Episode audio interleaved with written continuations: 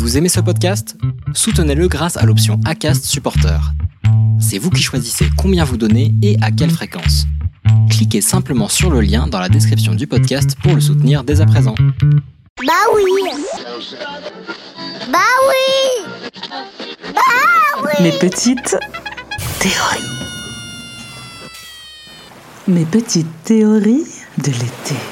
Bonjour, c'est Anne B, 37 ans, et je m'applique volontiers à penser aux choses auxquelles je pense que les autres ne penseront pas. Ce n'est pas moi qui le dis, c'est Boris Vian. Dans cette théorie de l'avion, vous allez découvrir par quelle surprenante technique j'ai guéri ma peur phobique de l'avion. La vie s'envole et quand on s'affole, hélas il est trop tard d'agiter son mouchoir. Les passagers du vol NPT saison 2 épisode 8 sont invités à embarquer immédiatement. En ancienne phobique de l'avion, il me reste quelques tocs. Je vérifie tout. Enfin, principalement si le pilote a la mine reposée. Bah oui, parce que déjà moi, quand je me réveille le matin, c'est pas rare que ma tasse de café se crache dans mon évier, alors là... Et, et oui, c'est non, j'ai gardé de vieux réflexes. J'embrasse la carlingue. Enfin, j'embrasse ma main qui touche la carlingue. Bon, le truc, c'est que c'est plus très euh, Covid-friendly. Donc du coup, bah je, bah, je rentre juste du pied droit. Voilà. Vous imaginez quand même qu'à l'époque, ma phobie était telle que j'évitais de bouger pour ne pas risquer le crash. Bah oui, je pensais qu'à moi seule, je pouvais rééquilibrer l'avion si je bougeais mon pied dans un sens ou dans l'autre. Euh, Normal, non?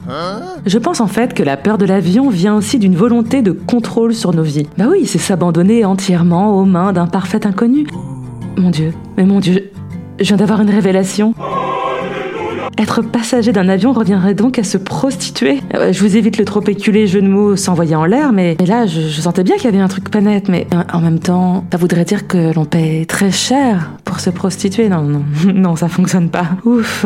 Ah oui, avant aussi, au lieu de compter les moutons pour m'endormir, ou les nuages, c'est comme vous voudrez, je tenais un décompte précis des anciens crashs durant le vol.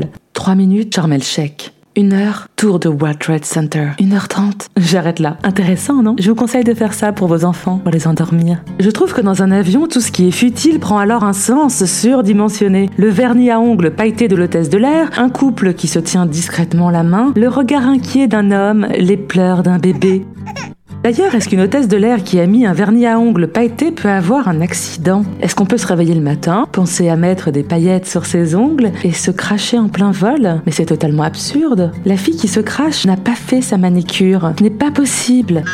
Je suis sûre qu'une question vous taraude. Comment me suis-je soignée de cette peur? Eh bien, tout simplement, un jour où je me rendais seule à Rome, un homme s'est assis à côté de moi, un homme qui avait plus peur que moi, une peur panique. Eh bien moi, qui étais terrifiée, j'ai dû le rassurer. J'ai pu voir alors avec un œil extérieur, dans une forme d'effet miroir, la folie que c'était d'être à ce point tétanisé. Je lui ai parlé, tenté de le rassurer, et puis ma peur s'est envolée. Et maintenant, je m'en remets à mon destin, je sais que je ne maîtriserai rien, et c'est plutôt un soulagement en vérité. Bref, Ma théorie sur l'avion, c'est qu'avoir peur de l'avion, c'est avoir peur de remettre l'intégrité de son être dans les mains d'un inconnu. Ne loupez pas ma prochaine théorie. Ce sera une histoire de boule. Mais oh, allez pas penser à mal, voyons. C'est la théorie du loto. Abonnez-vous dès maintenant sur votre plateforme d'écoute. Apple Podcast, Spotify, Deezer et mettez un commentaire. À bientôt.